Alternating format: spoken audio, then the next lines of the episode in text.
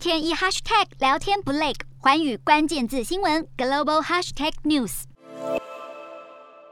照片中身穿迷彩服的是一对同样投身军旅的乌克兰新婚夫妻，本来应该要携手共度幸福快乐的日子，但是却在残酷的战火之下必须并肩作战，共同抵御俄国侵略者。这对夫妻不久前才刚在碉堡内完婚，而婚后第三天却突然传出噩耗，丈夫不幸战死沙场，天人永别。面对俄军强烈攻势，乌克兰各地都传出严重的伤亡，而马利波市乌军最后据点亚速钢铁厂更是日夜不间断地承受俄军猛烈攻击。亚速驻场内的乌军指挥官也再次向曾经启动星链系统协助乌军抵抗侵略者的世界首富马斯克求救，表示守军已经陷入几乎无法存活的处境，请求马斯克协助他们撤离。而在如此危急的情况之下，乌克兰也不得不与俄罗斯展开谈判。乌国副总理表示，正在试图与俄罗斯协商，是否能以交换战俘的方式来撤离亚速钢铁厂内大量的受伤人员。他承认谈判过程非常艰难，但是绝对会继续努力。亚速钢铁厂是乌军在马利波市内的最后防守据点，被俄罗斯视为清乌行动的首要目标之一。